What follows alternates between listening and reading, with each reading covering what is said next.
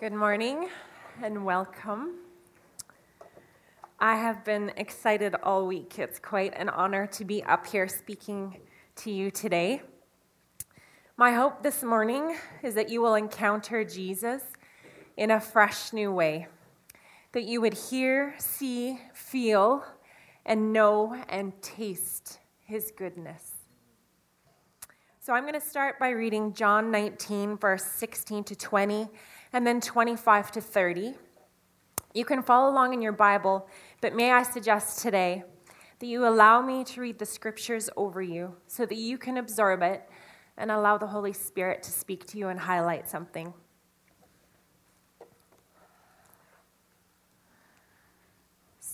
Finally, Pilate handed him over to be crucified.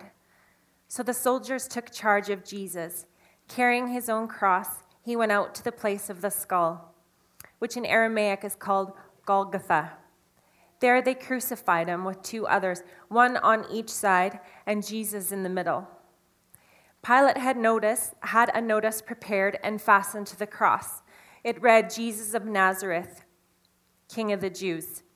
Many of the Jews read the sign, for the place where Jesus was crucified was near the city, and the sign was written in Aramaic, Latin, and Greek. Verse 25 says, Near the cross of Jesus stood his mother, his mother's sister, Mary, the wife of Clopas, and Mary Magdalene. When Jesus saw his mother there, and the disciple whom he loved standing nearby, he said to her, Woman, here is your son, and to the disciple, Here is your mother. From that time on, the disciple took her into his home. And later, knowing that everything had now been finished, and so that the scripture would be fulfilled, Jesus said, I am thirsty. A jar of wine vinegar was there, so they soaked a sponge in it put a sponge on the stalk of the hyssop plant, and lifted it to Jesus' lips. And when he received the drink, Jesus said, It is finished. With that, he bowed his head and gave up his spirit. So we remember what Jesus did. We remember his immense sacrifice and how it changed everything, how it completely changed our past it changes our present and it changes our future. So, friends, today I have four questions for you. The first is this Because of Good Friday, what do you hear? What do you hear? Perhaps some of you hear it is finished. In Greek, it is finished means paid in full. So that's complete and total atonement for our sins, all of our sins. Not just the little ones, but yes, it includes that, but it also includes the big ones. And it also includes those little ones or the big ones that you're hiding in the deepest parts of you. It's covered too. 1 Peter 3:18 says, "For Christ also suffered once for sins, the righteous for the unrighteous." to bring you to God. He was put to death in body, but made alive in spirit. So when Jesus said, It is finished, he was really saying, Debt fully paid. So, what do you hear going on in your mind? What's that inner conversation like inside your head? Be honest. Do you hear, He suffered for the sins of those around me, but not mine? Mine are actually kind of horrible. Terrible, actually. In fact, sometimes I feel like a disaster. Sometimes I try and I try and I try, but I just keep messing up. And to be honest, some of you may feel worthless. Some of you may say, My pastors are worthy, but me, I'm nowhere worth as much as they are. So let me ask you this What voice are you listening to? Whose voice are you agreeing with? Because those aren't God's thoughts about you. Now, if you're having these thoughts, it sounds to me like you're listening to the father of lies, the enemy. The enemy directly contradicts the word of God to keep us from experiencing the freedom given to us. In Isaiah 55 3, God says, come to me with your ears wide open. Listen, and you will find life. So I have three kids with my husband here, and we regularly tell them following the voice of the enemy will lead to death. Colossians 1 2 says, But now he has reconciled you by Christ's physical body through death to present you holy in his sight, without a blemish, free from accusation. That's how the Father sees all of you, holy in his sight. So, I'd like to share a personal encounter I had with Jesus a couple of years ago at the Soul Care Conference here at this church. And um, we'd broken off into small groups, and I was with a group of three women, and we were actually sitting right here. And I think we were exploring uh, generational sin patterns. And I, it was my turn to share, so I shared that I feel I felt like I needed to pretend that I had it all together. I often presented a false front, and so not to everyone, but often to people I was trying to impress or I wanted them to like me. So I, I wore a mask. I presented myself as a, like a close to perfect mother, um, well behaved kids, um, a conflict free marriage. I was the friend everyone would want to have, and I was the perfect daughter in law. so, in part, it was a show. And through the loving discernment of the women in my group, they concluded that I had made agreements with the spirit of performance. And I thought, okay, performance, yeah, that's what it is. That's what I've been doing. I felt like I needed to perform so people would think that I'm valuable. So it's not like I consciously tried to perform, it was so familiar to me, I didn't even realize I was doing it. So the ladies led me through a prayer of breaking agreements with this lie, and it went something like this I nail performance to the cross of Jesus. And I remember, like, I nail it to the cross. Like, I don't want to deal with that anymore. I break all agreements I've made with performance, known and unknown, and I repent of joining with it. And I ask you, Father, to send performance far from me. And then the ladies prompted me to ask this Father, what do you want to give me in return? And so I hadn't had a lot of practice at doing this sort of thing, but I thought, okay, you know, sure, I'll ask him what he wants to give me. So I closed my eyes and I say, okay, Father, I give you performance. What do you want to give me in return? And then suddenly, I saw a picture of Jesus right in front of me in my mind's eye. He was right here, really close, and he had his arm out. And in his hand, there was a white, a small white piece of paper, and on it, it said free ticket. So I just started weeping, and I just felt this huge relief come off of me. He was telling me that I didn't need to perform to feel valuable and loved, it was free.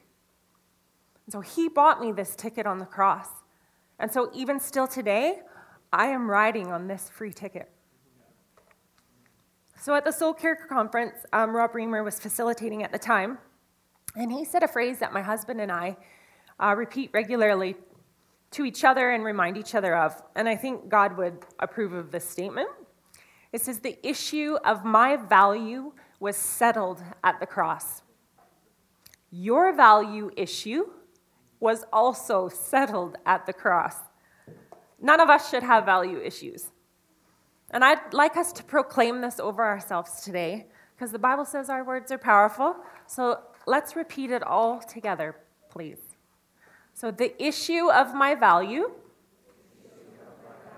was settled at the cross. Yeah, it is finished. okay, the second question is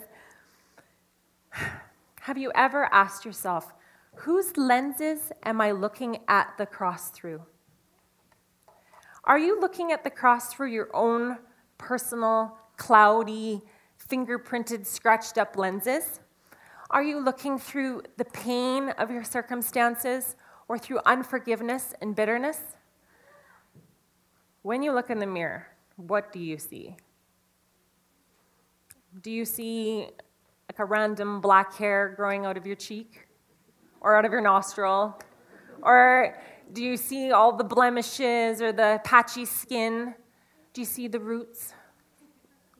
I'm kind of talking to the women here. or maybe you don't see enough hair. I'm talking to the men. Or do you see yourself the way the one who has died for you sees you? I venture to say that there is a crown on top of those roots.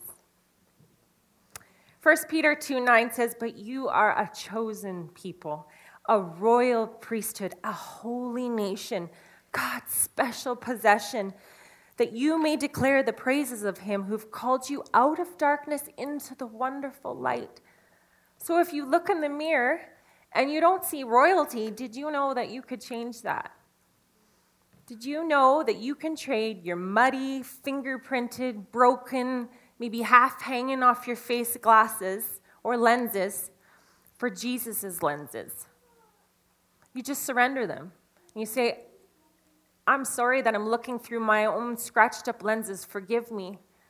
I want to trade my lenses, and you can prophetically take them off your face and say, and I put your lenses on. I want to see the world, people, and myself the way you do. So, my third question is what do you feel because of Good Friday? What do you feel? Do you feel free? Have you accepted the royal priesthood? Have you allowed that finished work of the cross to permeate into the deepest part of your soul? I mean, perhaps some of you aren't there yet. And I'm guessing some of you are probably not trying to feel at all because when you do, you face a depression, maybe you feel crushed or you've just given up. So, are you living like you are in prison? I mean, maybe you've made some bad decisions and you've actually condemned yourself to prison to live with shame and guilt. And I am venturing to say that some of you have even put yourself into isolation. So listen, the prison door is wide open. Jesus paid for your freedom. Get up and walk out. I, some of you may have to crawl out or grab some friends and help them Maybe they could steady you on the way out, but get up and go. Get out of the prison and run to the palace. So, my last question for you is this What do you know because of Good Friday? I know my old life has ended, and I'm in a new, intimate, amazing relationship with my heavenly Father. Galatians 2:20 I have been crucified with Christ. I no longer live, but Christ lives in me. The life I now live in the body, I live by faith in the Son of God who loved me and gave himself for me. So to know something is good. It's always good to know something. And most of us know John verse 8 32. It says, Then you will know the truth, and the truth will set you free. But it's verse 31, just before that, that I'd like to highlight. And it reads this If you hold on to my teaching, you are really my disciples. Then you will know the truth, and the truth will set you free. It's an if you hold on to my teaching, you will be my disciples. Then you will know the truth, and the truth will set you free. So, are you holding on? Like, are you really holding on? Are you letting everything God says about you and what Jesus did for you land in the deepest parts of you? Are you proclaiming these truths out loud over yourself? Are you meditating on them? Are you consuming them? Jesus said in John 10:10, 10, 10, "I have come that you may have life and have it to the full." So I want the fullness. He said I could have it, so I'm going to grab it. I'm going to hold on to it. And He didn't pay for it while we were perfect, He paid for it while we were still sinners. So I'm asking you, what are you waiting for? And I'm just going to leave you with this one last thing. I'd like to walk you through an encounter with Jesus. But first, I'd just like to pray. So, Holy Spirit, I claim this space for you. I ask that you turn up the sound of your voice and you drown out anything else that could be distracting. So, Spirit of truth, we give you authority over this place and over these people. So, we're going to ask Jesus a couple of questions. If that's new for you, it's okay. Sometimes it takes a little bit. Sometimes we practice and grow in it, and God can speak to us in a whole bunch of different ways. Today, we're going to try it like this. So, I have a, just a couple of questions. So, the first question I'd just like you to repeat out loud. Can, it can just be in a whisper, but this is what I'd like you to ask Jesus. So, the question is Jesus, is there a lie I'm believing about you?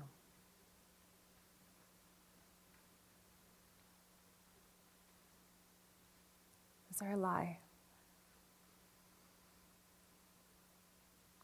Okay. Some of you may be sensing something or getting a picture of something. Just keep pressing in if you haven't yet. Okay. The second question is Jesus, what is the truth?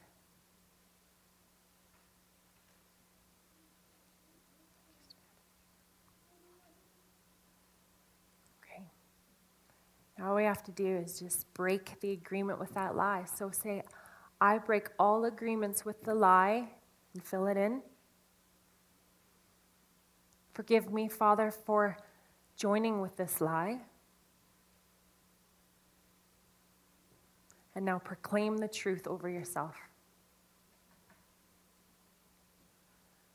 One last question Jesus, what do you want me to know?